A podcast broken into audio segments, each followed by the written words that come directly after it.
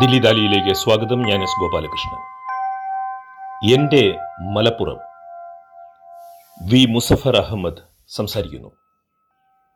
കേന്ദ്രമന്ത്രി മനേക ഗാന്ധി ഇന്ത്യയിലെ most violent district എന്ന് പറഞ്ഞ മലപ്പുറത്തെക്കുറിച്ച് അൻപത്തിനാല് വർഷക്കാലം ആ ജില്ലയിൽ താമസിക്കുകയും മലയാളികളുടെ പ്രിയപ്പെട്ട എഴുത്തുകാരനായി മാറുകയും ചെയ്ത വി മുസഫർ അഹമ്മദ് ഹൃദയത്തിൽ തൊട്ട് സംസാരിക്കുന്നു. എന്താണ് മലപ്പുറം. ആരെങ്കിലും ഈ പോഡ്കാസ്റ്റ് ഇംഗ്ലീഷിലാക്കി മനേക ഗാന്ധിക്ക് അയച്ചു കൊടുത്തിരുന്നെങ്കിൽ ഞാൻ ആമുഖമായി കൂടുതലൊന്നും പറയുന്നില്ല. മുസഫറിന് പറയാനുള്ളത് എന്താണെന്ന് കേൾക്കാം. നമസ്കാരം ഗോപാലകൃഷ്ണൻ. ഇന്ന് ദില്ലിദാലിയിൽ എന്റെ മലപ്പുറം എന്ന വിഷയത്തിൽ സംസാരിക്കാൻ എന്നെ ക്ഷണിച്ചതിൽ വളരെ നന്ദി. നമുക്കെല്ലാവർക്കും അറിയാവുന്നതുപോലെ എന്തുകൊണ്ടാണ് ഇന്ന് ഇത്തരമൊരു വിഷയം നമുക്ക് സംസാരിക്കേണ്ടി വരുന്നത് വന്നിരിക്കുന്നത് എന്നത് വളരെ വ്യക്തമാണ്.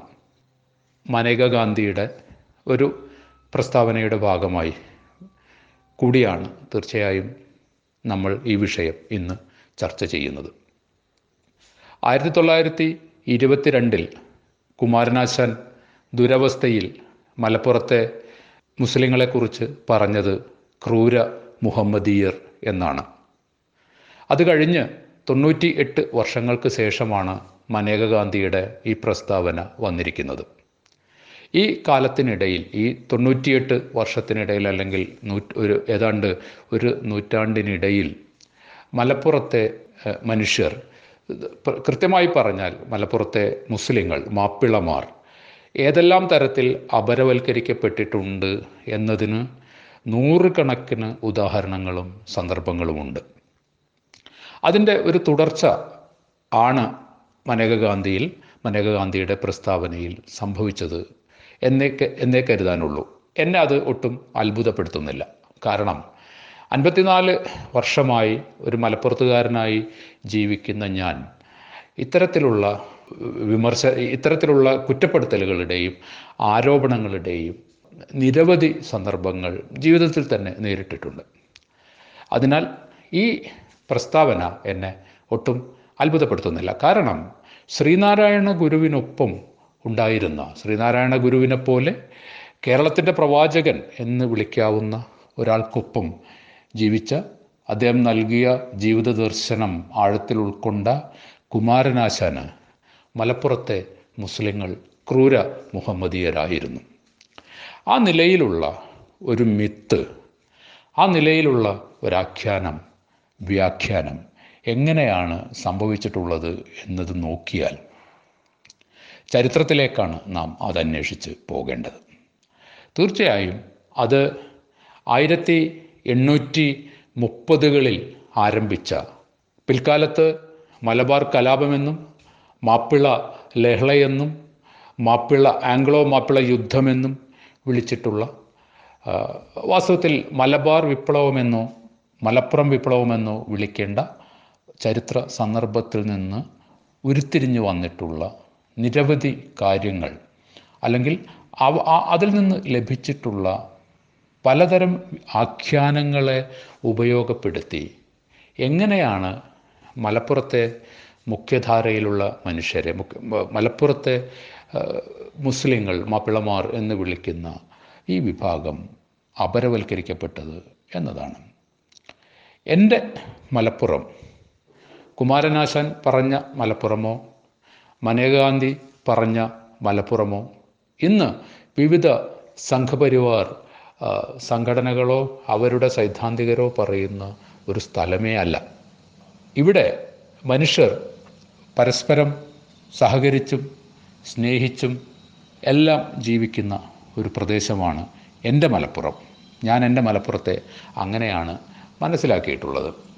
ആയിരത്തി തൊള്ളായിരത്തി ഇരുപത്തി ഒന്നിൽ ബ്രിട്ടീഷുകാരുമായി മലപ്പുറത്തെ മുസ്ലിങ്ങൾ നടത്തിയ ഏറ്റുമുട്ടൽ സ്വാതന്ത്ര്യ വാഞ്ചയിലൂന്നിയ സമരം മലപ്പുറത്ത് ഉണ്ടാക്കിയ അല്ലെങ്കിൽ ബ്രിട്ടീഷുകാർക്ക് ഏതാണ്ട് മുപ്പത്തിരണ്ട് ദിവസത്തോളം അധികാരം തന്നെ ആ കലാപകാലത്ത് അവർക്ക് നഷ്ടപ്പെടുകയുണ്ടായി. അവരുടെ ഓഫീസുകൾ അവരുടെ സൈനിക ബാരക്കുകളെല്ലാം വിട്ട് അവർക്ക് ഓടിപ്പോകേണ്ടി വന്നു. ഒരുപക്ഷെ ഇന്ത്യൻ സ്വാതന്ത്ര്യ സമര ചരിത്രത്തിൽ തന്നെ നമുക്ക് അത്തരം ഒരു സന്ദർഭം കൺ കണ്ടുകിട്ടിക്കൊള്ളണം എന്നില്ല. മലപ്പുറത്തെ മാപ്പിളമാരാണ് അത് സാധിച്ചത്. പക്ഷേ ആ ആ വലിയ കലാപം നമുക്കറിയാവുന്നതുപോലെ വലിയ തോതിൽ ജനങ്ങൾ പങ്കെടുത്ത ആ വിപ്ലവം ആ സമരം ആ കലാപത്തിൽ വാൻഡലിസത്തിന്റെതായ അംശങ്ങൾ ഉണ്ടായിട്ടുണ്ട്. അതിൽ തർക്കമില്ല. സ്വാഭാവികമായും അത്രയും വലിയ ഒരു മോബ് നടത്തുന്ന ഒരു വിപ്ലവ അല്ലെങ്കിൽ സമര മുഖമായിരുന്നു അത്. ആ അത്തരത്തിൽ ഉണ്ടായിട്ടുള്ള വാൻഡലിസത്തിന്റെതായ അംശങ്ങൾ അംശങ്ങളെ ആ സ്വാതന്ത്ര്യ സമരത്തിന്റെ ശരീരത്തിൽ നിന്ന് എടുത്ത് ആ വാൻഡലിസത്തിന്റെ അംശങ്ങളെ പെരുപ്പിച്ച് കാണിച്ച് തുടങ്ങുന്ന ഒരു ആഖ്യാന സമ്പ്രദായത്തിന്റെ ഇരകളാണ് മലപ്പുറത്തെ മനുഷ്യർ. അത് ഇപ്പോൾ ഒരു ആന ഈ തരത്തിൽ പൈനാപ്പിളിൽ ബോംബ് വെച്ച് ഒരു ആന ചെരിയുമ്പോൾ മുതൽ എന്ത് സംഭവിച്ചാലും ആ ഒരു ആഖ്യാനത്തിലേക്ക് കൊണ്ടുവരുവാൻ സാധിക്കുന്നു എന്നുള്ളതാണ്. മലപ്പുറത്ത് ഈ ഞാൻ പറഞ്ഞ ഇന്ത്യൻ സ്വാതന്ത്ര്യ സമരത്തിന്റെ ചരിത്രത്തിലേക്ക് തന്നെ നമ്മൾ നോക്കിയാൽ ബ്രിട്ടീഷുകാർ ഫെറോഷ്യസ് എന്ന വാക്ക് ഉപയോഗിച്ച മൂന്ന് വിഭാഗങ്ങളാണുള്ളത്.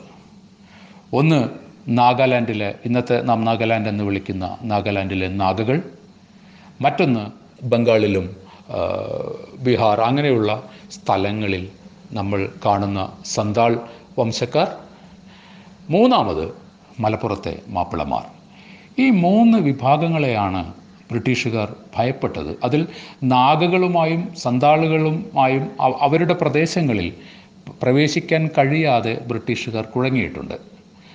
പക്ഷേ ഒടുവിൽ അവർ അവരെയും പിടിച്ചു കെട്ടുന്ന ഒരു സന്ദർഭമുണ്ടായി. അതുകൊണ്ടാണ് സന്താൾ വംശജന സന്താൾ സന്താൾകാരനായ ഒരാളാണ് അല്ലെങ്കിൽ അവരുടെ ഇടയിൽ നിന്ന് ഉയർന്നു വന്ന ഒരു പോരാളിയാണ് യഥാർത്ഥത്തിൽ ഇന്ത്യൻ സ്വാതന്ത്ര്യ സമരത്തിന്റെ ആദ്യ നായകൻ എന്ന് ഇന്ന് സബാൾട്ടൺ പഠനങ്ങളിൽ നമ്മൾ കാണുന്നത്.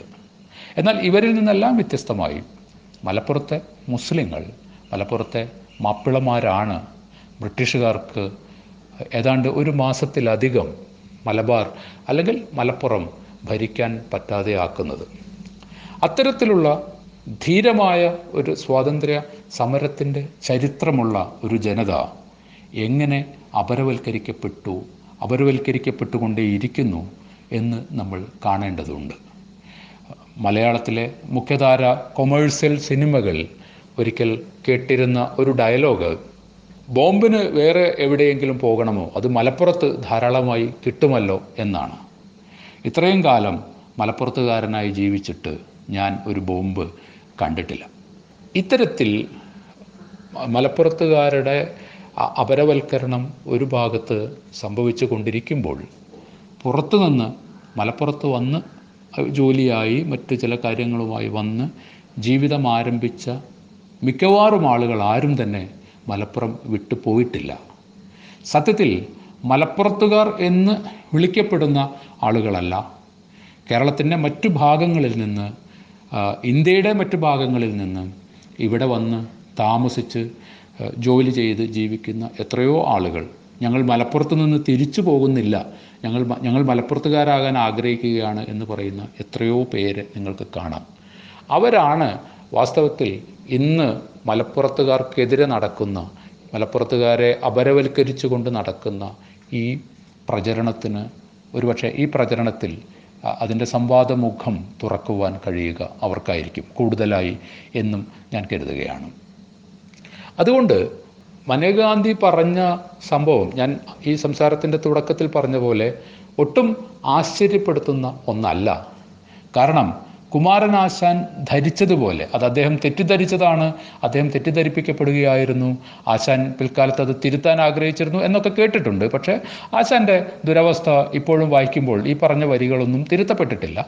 അത് കുമാരനാശൻ തിരുത്താൻ ആഗ്രഹിച്ചിരി ഇരിക്കില്ല ഏതായാലും ഇത്തരത്തിൽ ഓരോ ഘട്ടങ്ങളിൽ ഈ അപരവൽക്കരണത്തെ അതിന്റെ ആഴത്തിലെത്തിക്കുവാൻ തൊണ്ണൂറുകളിൽ മലപ്പുറം ജില്ലയിൽ ഒരു സംഭവം നടന്നത് ഞാൻ ഈ സന്ദർഭത്തിൽ ഓർക്കുകയാണ്. ഞാനന്ന് പത്രപ്രവർത്തനം ആരംഭിച്ച കാലമാണ്. അത് താനൂർ എന്ന് പറയുന്ന സ്ഥലത്ത് കേരളാതിശയപുരം എന്ന് എന്ന് പറയുന്ന സ്ഥലത്ത് ആർ എസ് എസിന്റെ ശാഖയുടെ പ്രവർത്തകരുടെ ഒരു ഒരാളുടെ വീട്ടിൽ ശ്രീകാന്ത് എന്ന് പറയുന്ന അദ്ദേഹം മലപ്പുറം ജില്ലക്കാരനല്ല ഒരു ചെറുപ്പക്കാരൻ. അദ്ദേഹം ഒരു ബോംബ് നിർമ്മാണ വേളയിൽ സ്ഫോടനമുണ്ടായി ആ വീട്ടിൽ വെച്ചും കൊല്ലപ്പെട്ടു. അതിനെക്കുറിച്ച് പിന്നീട് വന്നിട്ടുള്ള വാർത്തകൾ അന്ന് അതിനടുത്ത ദിവസങ്ങളിൽ നടക്കാനിരുന്ന ശ്രീകൃഷ്ണ ജയന്തിയോടനുബന്ധിച്ച് നടക്കാനിരുന്ന ശോഭായാത്രയ്ക്ക് നേരെ ആർ എസ് എസ്സുകാർ തന്നെ ബോംബെറിയുകയും ആ ബോംബ് സ്ഫോടനത്തിന്റെ ഉത്തരവാദിത്തം മലപ്പുറത്തെ മുസ്ലിങ്ങളിൽ കെട്ടിവെക്കാൻ ശ്രമിക്കുകയും ചെയ്യുകയായിരുന്നു വാസ്തവത്തിൽ അവർ ചെയ്തത്. പക്ഷേ ആ ബോംബ് നിർമ്മാണം വേളയിൽ തന്നെ ഉണ്ടായ ഒരു അപകടത്തിൽ സ്ഫോടനമുണ്ടായി ശ്രീകാന്ത് കൊല്ലപ്പെടുകയാണ് ചെയ്തത്. അന്ന് മലപ്പുറത്തെ എസ് പി ആയിരുന്ന ഉമ്മൻ കോശി മലപ്പുറം മാധ്യമം ലേഖകൻ മൊയ്തു അണിമേലിന് നൽകിയ അഭിമുഖത്തിന്റെ തലക്കെട്ട് മലപ്പുറത്തെ പടച്ചവൻ രക്ഷിച്ചു എന്നായിരുന്നു. അതായത് അന്ന് ഈ കല ഇത്തരത്തിൽ ശോഭായാത്രയ്ക്ക് നേരെ ആക്രമണം നടത്തിയ മുസ്ലിങ്ങൾ എന്ന് പറയുന്ന അത്തരത്തിലൊരു ചിത്രം കൊണ്ടുവരികയാണെങ്കിൽ മലപ്പുറത്ത് എന്ത് തരത്തിലുള്ള വർഗീയ കലാപം അന്ന് നടക്കുമായിരുന്നു എന്ന് നമ്മൾ ഓർക്കണം. ഇത്തരത്തിലുള്ള പല തട്ടിൽ പല തലങ്ങളിലുള്ള ശ്രമങ്ങൾ മലപ്പുറത്തുകാർക്കെതിരെ നടന്നിട്ടുണ്ട്. ബ്രിട്ടീഷുകാരുടെ കാലത്ത് നടന്നത് എന്താണ് എന്നുള്ളത് നമുക്ക് ഇന്ന് ചരിത്ര പുസ്തകങ്ങളിൽ നിന്നറിയാം. ആ ചരിത്രം വായിക്കുവാൻ. കാരണം മലപ്പുറം ആയിരത്തി തൊള്ളായിരത്തി ഇരുപത്തി ഒന്നിലെ മലബാർ പ്രക്ഷോഭമെന്നോ ഞാൻ നേരത്തെ പറഞ്ഞ പോലെ മലബാർ വിപ്ലവമെന്നോ വിളിക്കാവുന്ന ആ വിളിക്കേണ്ട ആ ചരിത്ര സന്ദർഭത്തെ സന്ദർഭവുമായി ബന്ധപ്പെട്ട ബ്രിട്ടീഷ് രേഖകൾ മുഴുവനായി ഇന്ന് മലയാളത്തിൽ പുസ്തക രൂപത്തിൽ ലഭ്യമാണ് ആ പുസ്തകം വായിക്കുമ്പോൾ ബ്രിട്ടീഷുകാർ എങ്ങനെയാണ് അവർ ഉപരോധത്തിലും പ്രതിരോധത്തിലുമായി പോയത് മലപ്പുറത്തെ മുസ്ലിങ്ങൾക്ക് മുന്നിൽ മലപ്പുറത്തെ മാപ്പിളമാർക്ക് മുന്നിൽ എന്ന് നമുക്ക് മനസ്സിലാക്കാൻ വേണ്ടി സാധിക്കും. എളുപ്പത്തിൽ മനസ്സിലാക്കാൻ വേണ്ടി സാധിക്കും. അവർ ബ്രിട്ടന് ബ്രിട്ടീഷ് മേൽക്കോയും ബ്രിട്ടീഷ് സാമ്രാജ്യത്വത്തിന് എങ്ങനെയാണ് കുറച്ച് ദിവസങ്ങൾ കുറച്ചാഴ്ചകൾ അധികാരം അധികാരഭ്രഷ്ടിലേക്ക് അധികാരം നഷ്ടപ്പെട്ട ഒരവസ്ഥയിലേക്ക് അവർക്ക് പോകേണ്ടി വന്നത് എന്നും നമുക്ക് മനസ്സിലാക്കാൻ വേണ്ടി സാധിക്കും. മലപ്പുറത്തെ സംബന്ധിച്ച് അല്ലെങ്കിൽ എന്റെ മലപ്പുറം എന്ന് പറയുന്ന ഈ സ്ഥലത്ത് മതവിശ്വാസം മതവിശ്വാസികൾ ഉള്ള മതവിശ്വാസികൾ ധാരാളമായി ഉള്ള ഒരു സ്ഥലമാണ്. മുസ്ലിം മതവിശ്വാസികൾ ധാരാളമായി ഉള്ള സ്ഥലമാണ്. അതിൽ യാതൊരു തർക്കവുമില്ല. മതത്തിന്റെ മതം തന്നെ ഒരു അധികാര സ്ഥാപനമാകുന്നതിന്റെ ചില പ്രശ്നങ്ങൾ മലപ്പുറത്തും സ്വാഭാവികമായും ഉണ്ടായിട്ടുണ്ട്. എന്നാൽ മലപ്പുറത്തിന്റെ പൊതുജീവിതത്തെ അതൊന്നും ഇതുവരെയും ബാധിച്ചിട്ടില്ല എന്ന് കാണാം. അങ്ങനെയുള്ള സന്ദർഭങ്ങളിലെല്ലാം അത് പൊതുജീവിതത്തെ ബാധിച്ചിരിക്കുമോ എന്ന് ഭയം ഉണർന്നിട്ടുള്ള സന്ദർഭങ്ങളിലെല്ലാം മല മലപ്പുറത്തെ പൊതുസമൂഹം മലപ്പുറത്തെ മുസ്ലിങ്ങളടക്കമുള്ള പൊതുസമൂഹം അത്തരം സന്ദർഭങ്ങളെല്ലാം നേരിടുകയും ഇവിടെ മനുഷ്യജീവിതം ഏറ്റവും സ്വൈരമുള്ള ഒരു മനുഷ്യജീവിതം ആഗ്രഹിച്ചുകൊണ്ട് തന്നെ അവരെല്ലാം അതിനുവേണ്ടി പ്രവർത്തിക്കുകയും ചെയ്തതിന്റെ ചരിത്രവും കൂടി മലപ്പുറത്തുണ്ട്. എനിക്ക് തോന്നിയിട്ടുള്ള ഒരു പ്രധാന കാരണം പ്രധാന കാര്യം മലപ്പുറത്ത് പ്രത്യേകിച്ചും മലബാർ കലാപവുമായി ബന്ധപ്പെട്ട മലബാർ വിപ്ലവവുമായി ബന്ധപ്പെട്ട ചരിത്രം കിടക്കുന്ന സ്ഥലങ്ങളെ ഒരു ചരിത്ര സ്മാരകമായി മാറ്റുവാനും പൊതുസമൂഹവുമായി ആ ചരിത്ര സ്മാരകങ്ങളുടെ പശ്ചാത്തലത്തിൽ നിന്നുകൊണ്ടുള്ള ഒരു സംവാദം ആരംഭിക്കാനും മലപ്പുറത്തെ മനുഷ്യർക്ക് സാധിക്കാത്തതാണ് ഈ അപരവൽക്കരണത്തിന്റെ ഈ അപരവൽക്കരണം ഇത്രയും ആഴത്തിൽ പോയതിന്റെ കാരണം എന്ന് ഞാൻ വിചാരിക്കുന്നു. കാരണം മലപ്പുറം കോട്ടക്കുന്ന് പോലെ ഒരു പ്രദേശം അതായത് തൊള്ളായിരത്തി ഇരുപത്തി ഒന്നിലെ മലബാർ വിപ്ലവത്തിന്റെ നായകനായിരുന്ന കുഞ്ഞാമത് ഹാജിയെ വരിക്കുന്നൻ കുഞ്ഞാമത് ഹാജിയെ വെടിവെച്ച് കൊന്ന ബ്രിട്ടീഷുകാർ വെടിവെച്ച് കൊന്ന സ്ഥലമാണ് ഈ ഇന്ന് മലപ്പുറം അങ്ങാടിയിലുള്ള മലപ്പുറം കോട്ടക്കുന്ന് എന്ന് പറയുന്ന സ്ഥലം.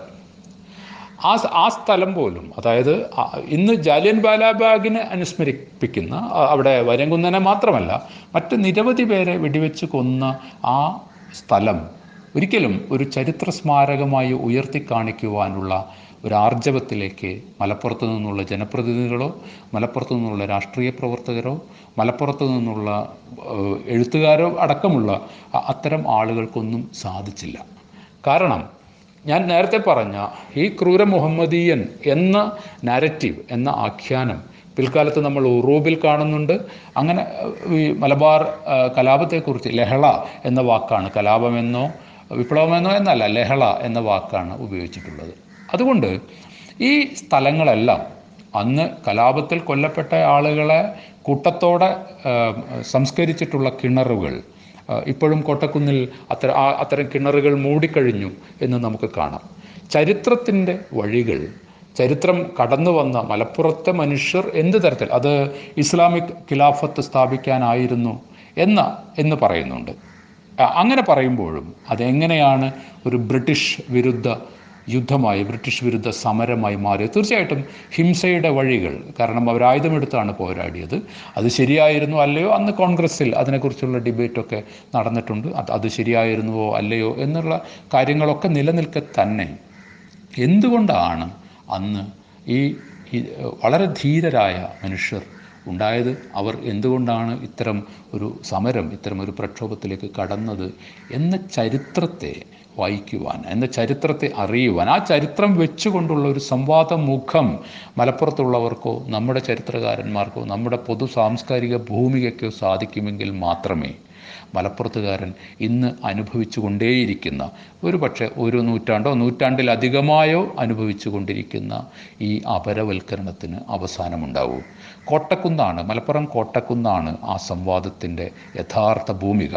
അതിനെ ചരിത്രഭൂമി എന്ന് ഉയർത്തിപ്പിടിക്കാൻ കഴിയാതെ ഇന്ന് അതിന്റെ മുകളിൽ അതിന്റെ ഒരു വശത്ത് ഒരു പാർക്ക് ആളുകൾക്ക് ടൂറിസ്റ്റുകൾക്ക് സന്ദർശിക്കാവുന്ന ഒരു പാർക്കാണുള്ളത്. ആ പാർക്ക് ആയിരുന്നില്ല അവിടെ വേണ്ടിയിരുന്നത്. മറിച്ച് അതിനെ ഒരു ചരിത്ര മ്യൂസിയത്തിന്റെ ഗരിമയിലേക്ക് എങ്ങനെ ഉയർത്തിക്കൊണ്ടുവരാമായിരുന്നു? എങ്ങനെ അത് സാധിക്കുമായിരുന്നു? കാരണം ഇന്ന് പുതിയ തലമുറയ്ക്കോ പല ആളുകൾക്കും വരങ്കുന്നൻ വെടിയേറ്റ് മരിച്ച സ്ഥലമാണ് കോട്ടക്കുന്ന് എന്ന യാഥാർത്ഥ്യം. അറിഞ്ഞുകൂടാ?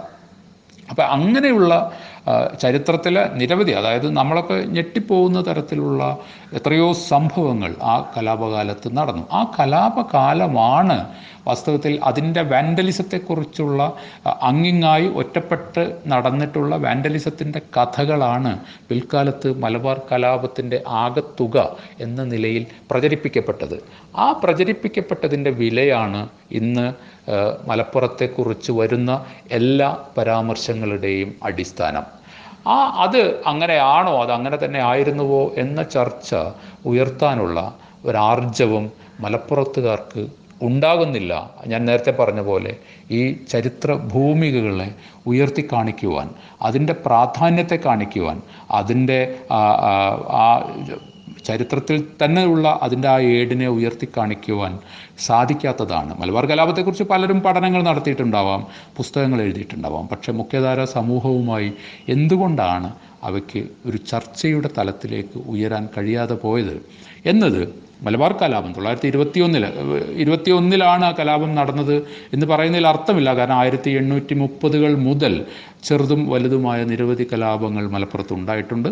അതിന്റെ തുടർച്ചയാണ് തൊള്ളായിരത്തി ഇരുപത്തി ഒന്നിൽ ഉണ്ടായിട്ടുള്ള പൂക്കൊട്ടൂർ യുദ്ധമെന്നും ഒക്കെ വിളിക്കപ്പെട്ടിട്ടുള്ള മമ്പുറം ജാറം ആക്രമിക്കപ്പെടുന്ന പള്ളി ആക്രമിക്കപ്പെടുന്ന ഒക്കെ സംഭവങ്ങളുടെ ഒരു വലിയ നിരയിൽ പിൽക്കാലത്ത് മലബാർ കലാപം എന്ന രീതിയിൽ വന്നിട്ടുള്ളത്.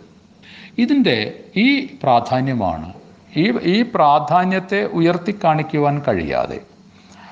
അത് ഇപ്പം നമ്മുടെ സ്വാതന്ത്ര്യ സമര ചരിത്രത്തിൽ തന്നെ വാഗൺ ട്രാജഡി എന്ന് പറയുന്ന ഒരു സംഭവം മലപ്പുറം തിരൂരിൽ നിന്ന് പോത്തന്നൂരിലേക്ക് കൊണ്ടുപോ കോയമ്പത്തൂരിലേക്ക് കൊണ്ടുപോകുന്നതിന് ഇടയിൽ പോത്തന്നൂരിൽ വെച്ചാണ് ആ വാഗണിലെ മുഴുവൻ മനുഷ്യരും ശ്വാസം കിട്ടാതെ മരിക്കുന്നത്. ഇന്ന് നമ്മൾ അമേരിക്കയിലെ കറുത്തവർഗക്കാരനായ ഒരു മനുഷ്യനെ അവിടുത്തെ പോലീസ് ചവിട്ടിപ്പിടിച്ച് പിന്നെ കൊലപ്പെടുത്തുമ്പോൾ എനിക്ക് ഐ കനോട്ട് ബ്രീത്ത് എന്ന് അദ്ദേഹം പറയുന്നുണ്ട്. ആ അത് ഒരു നൂറ്റാണ്ട് മുമ്പ് ഒരു ഗുഡ്സ് വാഗൺ ട്രെയിനിൽ അടച്ചിട്ട കമ്പാർട്ട്മെന്റിനകത്ത് നിന്ന് നൂറിലധികം മനുഷ്യർ വിളിച്ചു പറഞ്ഞ് പുറത്തേക്ക് കേൾക്കാത്തൊരു ശബ്ദമായിരുന്നു അത്. ഞങ്ങൾക്ക് ശ്വസിക്കാൻ കഴിയുന്നില്ല ഞങ്ങൾ മരിച്ചു പോകുമെന്ന് ആ മനുഷ്യർ അന്ന് ആ വാഗന് ഉള്ളിൽ കിടന്ന് പറഞ്ഞിരുന്നു. അവരുടെ ശബ്ദം നമ്മൾ പുറത്ത് കേട്ടില്ല. അത് അത് അതൊരു രൂപകമാണ്. വാസ്തവത്തിൽ മലബാർ കലാപത്തിൽ പങ്കെടുത്ത മലബാർ വിപ്ലവത്തിൽ പങ്കെടുത്ത മനുഷ്യർ ഉയർത്തിയ യഥാർത്ഥ സ്വാതന്ത്ര്യ വാഞ്ച ബ്രിട്ടീഷ് സാമ്രാജ്യത്വത്തിനെതിരെ ബ്രിട്ടീഷുകാർക്കെതിരെ നടത്തിയ സമരത്തിന്റെ സ്വരം. ആ വാഗൻ ട്രാജഡി നടന്ന അതൊരു ട്രാജഡി ആയിരുന്നു. ഇറ്റ്സ് നോട്ട് അതൊരു വാഗൺ ട്രാജഡി എന്ന് അതിനെ വിളിക്കുന്നത് ശരിയല്ല. അതൊരു മാസക്കറാണ് കുട്ടക്കൊലയായിരുന്നു. അതാണ് നമ്മുടെ പ്രയോഗങ്ങളിലെല്ലാം പ്രത്യേകിച്ച് മലപ്പുറത്തിന്റെ ചരിത്രവുമായി ബന്ധപ്പെട്ട പ്രയോഗങ്ങളിലെല്ലാം അതിനെ തെറ്റിദ്ധരിപ്പിക്കുന്ന പ്രയോഗങ്ങളാണ്. വാഗൺ ട്രാ ഒരു വാഗൺ മാസക്കർ എന്ന് വിളിക്കേണ്ട ഒരു സംഗതിയെ നമ്മൾ വാഗൺ ട്രാജഡി എന്ന് ലളിതവൽക്കരിക്കുന്നു. മലബാർ വിപ്ലവം എന്ന് വിളിക്കേണ്ട ഒരു സംഭവത്തെ നമ്മൾ മലബാർ ലഹള മപ്പിള ലഹള എന്ന് വിളിച്ച് തരം താഴ്ത്തുകയാണ് ചെയ്യുന്നത്. അപ്പോൾ ഇത്തരത്തിലുള്ള നിരവധിയായ കാര്യങ്ങൾ ഒരു പക്ഷേ ഈ ഇത്തരം ഒരു സംസാരത്തിന്റെ പരിധിയിൽ അത് മുഴുവനായി ഉൾപ്പെടുത്താൻ എനിക്ക് സാധിക്കില്ല എന്നോട് ക്ഷമിക്കുക. ഒരു പക്ഷേ കൂടുതലായി നാം ഈ ഈ സംവാദമുഖം എന്ന് പറയുന്നത് മലപ്പുറത്തെ ചരിത്ര പറമ്പുകൾ എന്ന് വിളിക്കേണ്ട ചരിത്ര കുന്നുകൾ എന്ന് വിളിക്കേണ്ട ചരിത്ര കിണറുകൾ എന്ന് വിളിക്കേണ്ട നിരവധിയായ സ്ഥലങ്ങളുണ്ട്. ആ സ്ഥലങ്ങളെ മലപ്പുറത്തിന്റെ ചരിത്രത്തിലേക്ക് കൊണ്ടുവരുന്ന ഒരു ചരിത്രഭൂമിയായി ചരിത്ര ഭൂമിയായി മാറ്റുന്ന മ്യൂസിയം എന്ന് പറയുന്നത് ശരിയായിരിക്കുമെന്ന് എനിക്കറിയില്ല.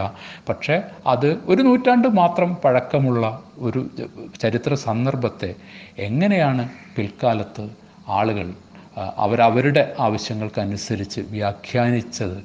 എങ്ങനെയാണ് മലപ്പുറത്ത് ഏറ്റവും സമാധാനപ്രിയരായി ജീവിച്ചു പോകുന്ന മലപ്പുറത്തുകാരൻ പിൽക്കാലത്ത് അങ്ങേറ്റം സമാധാനത്തോടു കൂടി കഴിഞ്ഞതിന്റെ ചരിത്രം മലപ്പുറത്തിനുണ്ട്. അതെങ്ങനെയാണ് മലപ്പുറം നേടിയെടുത്തത്? ഇതിനെക്കുറിച്ചൊന്നും നാം ചർച്ച ചെയ്യാറില്ല നാം സംസാരിക്കാറില്ല. ഇത്തരത്തിൽ പെട്ടെന്ന് വളരെ പെട്ടെന്ന് ഒരു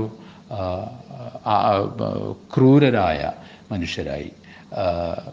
ദേശീയതയെ അംഗീകരിക്കാത്ത രാജ്യസ്നേഹമില്ലാത്ത മനുഷ്യരായി. വീടുകളിൽ എല്ലാവരും ബോംബുകൾ സൂക്ഷിക്കുന്ന വീടുകളുള്ള ഒരു നാടായി ഒക്കെ മലപ്പുറത്തെ ചിത്രീകരിച്ചു കൊണ്ടേ ഇരിക്കുന്നതിന് ഒരു അന്ത്യമുണ്ടാകും എന്ന് ഞാൻ വിചാരിക്കുന്നില്ല. പക്ഷേ ആ പ്രചരണത്തെ ഒരുപക്ഷെ നേരിടാൻ അല്ലെങ്കിൽ ആ പ്രചരണത്തെ പ്രതിരോധിക്കുവാൻ ഉള്ള യഥാർത്ഥ ജീവിതകഥ ഈ മലപ്പുറത്തിന്റെ മണ്ണിൽ തന്നെ ഉണ്ട്. ഞാൻ പറഞ്ഞ ഈ ചരിത്ര പറമ്പുകളിൽ ചരിത്ര കുന്നുകളിൽ ചരിത്ര കിണറുകളിൽ ആ കഥകൾ ഉറങ്ങിക്കിടക്കുന്നുണ്ട്. ആ കഥകളെ ഇന്നത്തെ ഈ ഇത്രയും കാലം കൊണ്ട് ഒരു നൂറ്റാണ്ട് കൊണ്ടുള്ള ഉണ്ടാ മനുഷ്യനുണ്ടായിട്ടുള്ള സ്കോളർഷിപ്പ് കൂടി ഉപയോഗിച്ച് അവതരിപ്പിക്കാനാണ്. അതായത് കേവലമായ വീരഗാഥ എന്ന നിലയ്ക്ക് അത് അവതരിപ്പിക്കുന്നതിൽ അർത്ഥമില്ല. അല്ലാതെ അത് അവതരിപ്പിക്കുവാൻ കഴിയുമ്പോഴാണ് കുമാരനാശാൻ മുതൽ മനേകാഗാന്ധി വരെ ഉള്ളവർ കൊണ്ടുവന്നിട്ടുള്ള വിമർശനങ്ങൾക്കുള്ള മറുപടികൾ വാസ്തവത്തിൽ ഉണ്ടാവും. മറ്റൊരു കാര്യം കൂടി ഞാൻ പറയാൻ ആഗ്രഹിക്കുന്നു. കുമാരനാശാൻ എനിക്ക് ഏറ്റവും പ്രിയപ്പെട്ട കവിയാണ്. അദ്ദേഹം ക്രൂര മുഹമ്മദീയർ ഒന്ന് ഉപയോഗിച്ചതുകൊണ്ട് ആ പ്രിയം കുറയുന്നില്ല. കാരണം ഞാനൊരു മലപ്പുറത്തുകാരനായി നിന്നുകൊണ്ട് തന്നെ കുമാരനാശാനെ വായിക്കാൻ ആഗ്രഹിക്കുന്ന ഒരു കുട്ടിക്കാലം മുതൽ ഏറ്റവും ചെറിയ പ്രായം മുതൽ കുമാരനാശാന്റെ കവിതകൾ പാടുന്ന അല്ലെങ്കിൽ അത് ചൊല്ലിത്തരുന്ന തറവാട്ടിൽ വല്യമ്മമാർക്ക് പോലും അതിലെ ആ കുട്ടികൾക്കൊക്കെയുള്ള കവിതകൾ അറിയുമായിരുന്നു എന്നുള്ളതാണ്. അപ്പോൾ അതുകൊണ്ട് കുമാരനാശാന്റെ ഈ പ്രയോഗത്തോടുള്ള എന്റെ വിമർശനം കുമാരനാശാൻ കവിതയോട് മൊത്തമായുള്ള എന്റെ വിമർശനമായി തെറ്റിദ്ധരിക്കുകയും ചെയ്യരുത്. ഇങ്ങനെ ഉള്ള നിരവധിയായ കാര്യങ്ങളുടെ പശ്ചാത്തലത്തിൽ മാത്രമേ നമുക്ക് ഈ എന്റെ മലപ്പുറം എന്ന് പറയുന്ന ഈ വിഷയത്തെക്കുറിച്ച് സംസാരിക്കാൻ കഴിയും. മതത്തിന്റെ ഇടുക്കത്തിൽ പെട്ടിട്ടുള്ള ചില സന്ദർഭങ്ങൾ ഞാൻ നേരത്തെ പറഞ്ഞ പോലെ മലപ്പുറത്ത് ഉണ്ടായിട്ടുണ്ട്. വളരെ ന്യൂനാൽ ന്യൂനപക്ഷം എന്ന് വിളിക്കാവുന്ന കുറച്ചാളുകൾ മതതീവ്രവാദം എന്ന് ആളുകൾ വിളിക്കുന്ന ചില സംഗതികളിലേക്ക് തിരിയുകയും അവർ അവരവരുടെ സ്വാഭാവികമായ ജീവിതത്തിലേക്ക് പിൽക്കാലത്ത് മടങ്ങി വരികയും ചെയ്തിട്ടുണ്ട്. ഇതെല്ലാം നമുക്ക് മലപ്പുറത്ത് കാണാം. മലപ്പുറത്ത് അങ്ങനെ അപ- അപഭ്രംശങ്ങളൊന്നും ഉണ്ടായിട്ടില്ല. മലപ്പുറത്ത് നടന്നതെല്ലാം ശരിയായിരുന്നു എന്നൊന്നും ഞാൻ പറയുന്നില്ല. പക്ഷേ മലപ്പുറത്തിന് ഇന്ന് മലപ്പുറത്തിന്റെ വിമർശകരായി മലപ്പുറത്തെ മുസ്ലിം ജനസാമാന്യത്തിന്റെ വിമർശകരായി മലപ്പുറത്തെ മുസ്ലിങ്ങൾ മുഴുവൻ കുഴപ്പക്കാരാണ് എന്ന ഒരു ചിത്രം അവതരിപ്പിക്കുന്ന രീതിയുടെ രീതിയോട് വൈകാതെ. ഒരുപക്ഷെ മല മലബാർ കലാപത്തിന് അടുത്ത വർഷം മലബാർ കലാപത്തിന് നൂറ്റാണ്ട് തികയുന്ന സന്ദർഭത്തിൽ പുതിയ ഒരു സംവാദ മുഖം തുറന്നു വരും എന്ന് ഞാൻ പ്രതീക്ഷിക്കുകയാണ്. അങ്ങനെ വന്നാൽ മാത്രമേ ഈ മലപ്പുറം നേരിടുന്ന ഈ അപര മലപ്പുറത്തുകാരൻ നേരിടുന്ന ഈ അപരവൽക്കരണം അത് സാഹിത്യത്തിൽ സിനിമയിൽ ചരിത്രത്തിൽ സൈദ്ധാന്തികതയിൽ നമ്മുടെ സെക്യുലറിസത്തിന്റെ ചരിത്രത്തിൽ ഇടതുപക്ഷ ചരിത്രത്തിലെല്ലാം അതിന്റെ പല ഈ ഈ ഇതിനെ മ്യൂട്ടിലേറ്റ് ചെയ്യാനുള്ള പലതരം ശ്രമങ്ങളുണ്ട്. ആ ശ്രമങ്ങളെ നേരിടുവാൻ അത് സാമുദായിക രാഷ്ട്രീയത്തിന് കഴിയും എന്നും ഞാൻ വിചാരിക്കുന്നില്ല. മലപ്പുറത്തുള്ള മലപ്പുറത്ത് പ്രബലമായി നിൽക്കുന്ന സാമുദായിക മത രാഷ്ട്രീയത്തിനായിരിക്കും ആ സംവാദത്തിൽ ഇടപെടാൻ കഴിയുക എന്ന് ഞാൻ വിചാരിക്കുന്നില്ല. അല്ലാത്ത ഒരു വിഭാഗത്തിനും മാത്രമേ അതായത് ചരിത്രത്തിന്റെ സത്യസന്ധത അന്വേഷിക്കുന്ന ഒരു വിഭാഗത്തിന് മാത്രമേ ആ പൊതു സംവാദം തുറക്കാൻ കഴിയൂ. ഇതോടൊപ്പം മലപ്പുറത്തിൽ ഇന്നത്തെ മലപ്പുറം നേരിടുന്ന ഇപ്പോൾ ഈ അടുത്ത ദിവസങ്ങളിൽ ഓൺലൈൻ പഠനം സാധ്യമാകാതെ മലപ്പുറത്തെ ഒരു പെൺകുട്ടി പത്താം ക്ലാസ്സുകാരിയായ ഒരു പെൺകുട്ടി മലപ്പുറം ജില്ലയിലെ ഒരു പെൺകുട്ടി ആത്മഹത്യ ചെയ്ത സംഭവം കേരളം മുഴുവനായി മലയാളികളുള്ള എല്ലാ സ്ഥലങ്ങളിലും അത് ചർച്ചയാവുകയുണ്ടായി. മലപ്പുറം ജില്ലയിലെ ദളിതരും ആദിവാസികളും അനുഭവിക്കുന്ന പ്രശ്നങ്ങൾ എന്താണ്? അതിനോട് നമ്മുടെ പൊതുസമൂഹത്തിന് നമ്മുടെ രാഷ്ട്രീയ സംവിധാനങ്ങൾക്ക് നമ്മുടെ സ്റ്റേറ്റിന് ഒക്കെയുള്ള നിലപാടുകൾ എന്താണ്? ഇത് മലപ്പുറം. ഈ- അടുത്ത കാലത്ത് എനിക്ക് തോന്നി മല ഒരു മലപ്പുറത്തുകാരൻ എന്ന നിലയ്ക്ക് ശരിക്കും തല താഴ്ത്തേണ്ടി വന്ന സന്ദർഭങ്ങളിൽ ഒന്ന് വാസ്തവത്തിൽ മനേക ഗാന്ധിയുടെ വിമർശനം ഒന്നുമായിരുന്നില്ല. ഈ കുട്ടി ആത്മഹത്യ ചെയ്യുന്ന. ഒരു പഠിക്കാൻ വീട്ടിലുള്ള ടെലിവിഷൻ റിപ്പയർ ചെയ്യാൻ പോലും കഴിയാതെ ആ കുട്ടി ആത്മഹത്യ ചെയ്ത സന്ദർഭം. മലപ്പുറത്തിന്റെ ചർച്ചകളിൽ നിന്ന് ഒരുപക്ഷെ വളരെ തെറ്റായ പല ചർച്ചകളും നടക്കുകയും തെറ്റിദ്ധരിപ്പിക്കുന്ന ചർച്ചകൾ എല്ലാ കാലത്തും മുന്നോട്ട് പോവുകയും ദളിതരുടെയും ആദിവാസികളുടെയും പ്രശ്നങ്ങൾ മുങ്ങിപ്പോവുകയും ചെയ്യുന്ന ഒരു സ്ഥലം കൂടിയാണ് മലപ്പുറം എന്ന് ഒരു അഭിപ്രായം എനിക്കുണ്ട്. ഭരണഘടനയുടെ പ്രത്യേക സംരക്ഷണമുള്ള എസ് സി എസ് ടി വിഭാഗങ്ങളിൽപ്പെട്ട ആളുകൾക്ക് എന്തുകൊണ്ടാണ് ഇത്തരത്തിലുള്ള അവഗണന നേരിടേണ്ടി വരുന്നത്? അവരുടെ ജീവിത യാഥാർത്ഥ്യത്തെ അന്വേഷിക്കുന്ന സാമൂഹ്യ പ്രവർത്തകരോ രാഷ്ട്രീയ പ്രവർത്തകരോ മലപ്പുറത്തുണ്ടോ എന്ന ഒരു ചർച്ചയാണ് വാസ്തവത്തിൽ ഈ സമയത്ത് ഉയർന്നു വരേണ്ടത് എന്ന് ഞാൻ കരുതുകയാണ്. കാരണം ആ അവർക്ക് ഒരു ടി വി കിട്ടുന്നത് അത് ആ ടി വി കിട്ടേണ്ടത് അല്ലെങ്കിൽ അവർക്ക് ഓൺലൈൻ വിദ്യാഭ്യാസത്തിന് ആവശ്യമായ ഉപകരണങ്ങൾ കിട്ടേണ്ടത് ജീവകാരുണ്യ പ്രവർത്തനത്തിന്റെ ഭാഗമായല്ല. പകരം അവർക്കത് കിട്ടേണ്ടത് തീർച്ചയായും ഭരണഘടന ഈ രണ്ട് വിഭാഗങ്ങൾക്കും നൽകുന്ന പ്രത്യേക സംരക്ഷണയുടെ ഭാഗമായാണ്. സണ്ണി എം കവിക്കാട് ഒരു ചർച്ചയിൽ പറഞ്ഞതുപോലെ ഒരു ദളിതൻ അല്ലെങ്കിൽ ഒരു ആദിവാസി കൊല്ലപ്പെടുമ്പോൾ മാത്രമാണ് നാം അവരെക്കുറിച്ച് ചർച്ച ചെയ്ത് തുടങ്ങുന്നത് എന്നത് എത്ര ഖേദകരമായ എത്ര ട്രാജിക്കായ ഒരു സംഭവമാണ്.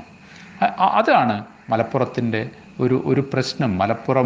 മലപ്പുറത്തിന്റെ മലപ്പുറം മുസ്ലിങ്ങൾ അപരവൽക്കരിക്കപ്പെട്ട് അപരവൽക്കരിക്കപ്പെട്ട് അപരവൽക്കരിക്കപ്പെട്ട് കൊണ്ടേയിരിക്കുന്ന ഒരു സന്ദർഭത്തിനിടയിൽ മുങ്ങിപ്പോകുന്ന ഒരു പ്രധാന വിഷയങ്ങളിൽ ഒന്നാണ് വാസ്തവത്തിൽ വളാഞ്ചേരി ഇരുമ്പിളിയത്തെ ആ പെൺകുട്ടിയുടെ വീട്ടിൽ ഓൺലൈൻ പഠനത്തിന് സംവിധാനമില്ലാത്തതുകൊണ്ട് ആത്മഹത്യ ചെയ്യേണ്ടി വന്ന ആ പെൺകുട്ടിയുടെ ജീവിതം എന്ന് ഞാൻ വിചാരിക്കുന്നു. അതുകൊണ്ട് മലപ്പുറത്തെക്കുറിച്ച് ഇത്തരത്തിലുള്ള മലപ്പുറത്തുകാർ ബോംബേറുകാരാണ് ബോംബുമായി നടക്കുന്നവരാണ് തുടങ്ങിയ പ്രചാരണങ്ങൾ. അത് ഈ മനേകാന്തിയുമായി ബന്ധപ്പെട്ട ഈ പ്രശ്നം കൊണ്ട് അവർ ഉയർത്തിയ ഈ വിവാദം കൊണ്ട് അതൊന്നും അവസാനിക്കാൻ പോകുന്നില്ല. അത് ഇനിയും മലപ്പുറത്തെ ആളുകൾ കേൾക്കേണ്ടി വരും ആ പഴി കേൾക്കേണ്ടി വരും. പക്ഷേ അതിനെ ഏറ്റവും ആർജവത്തോടെ ചരിത്രത്തിന്റെ പിൻബലത്തോടെ ചരിത്ര ഗ്രന്ഥങ്ങളുടെ ചരിത്ര രേഖകളുടെ ചരിത്രാനുഭവത്തിന്റെ വെളിച്ചത്തിൽ എങ്ങനെ നേരിടാം എങ്ങനെ അതിന് മറുപടി പറയാം എന്നതിനെക്കുറിച്ചാണ് മലപ്പുറത്തുകാർ ആലോചിക്കേണ്ടത്.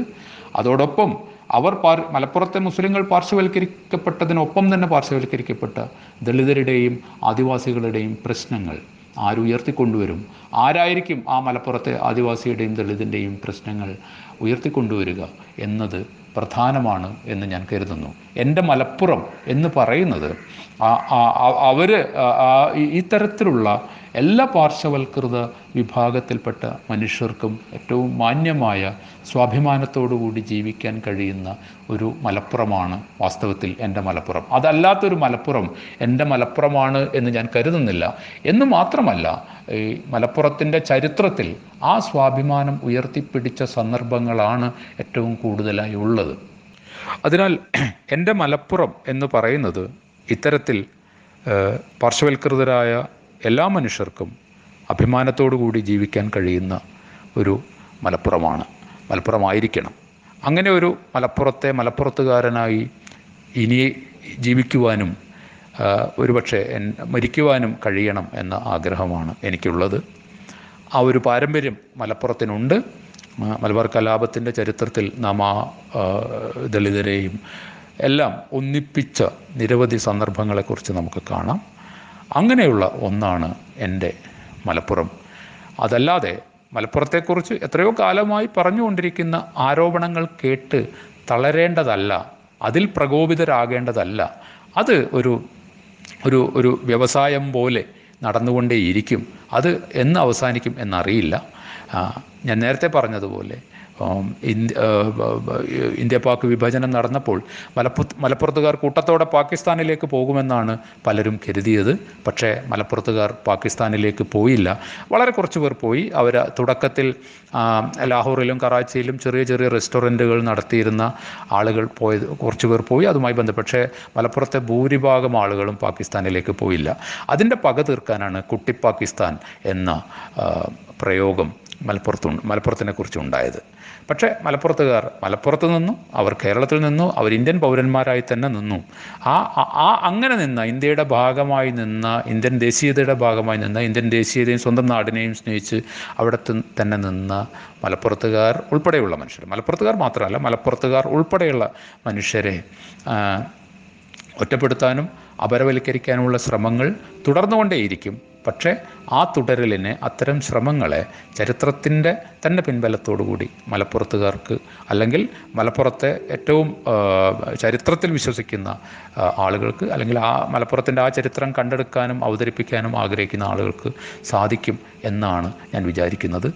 അതുകൊണ്ട് മനേകാന്ധിയുടെ ഒരു പ്രസ്താവനയിൽ വാടേണ്ട കാര്യം മലപ്പുറത്തുകാർക്കില്ല. എന്റെ മലപ്പുറത്തുകാർ ഒരിക്കലും അതിൽ വാടുകയുമില്ല. നന്ദി. എന്റെ മലപ്പുറം. വി. മുസഫർ അഹമ്മദ് സംസാരിച്ചതാണ് ഇന്ന് ദില്ലി ദാലിയിൽ കേട്ടത്. ഈ മലയാളം പോഡ്കാസ്റ്റിന്റെ ഈ ലക്കം ഇവിടെ അവസാനിക്കുന്നു. കേട്ട എല്ലാ സുമനസ്സുകൾക്കും നന്ദി. സ്നേഹപൂർവം എസ്. ഗോപാലകൃഷ്ണൻ.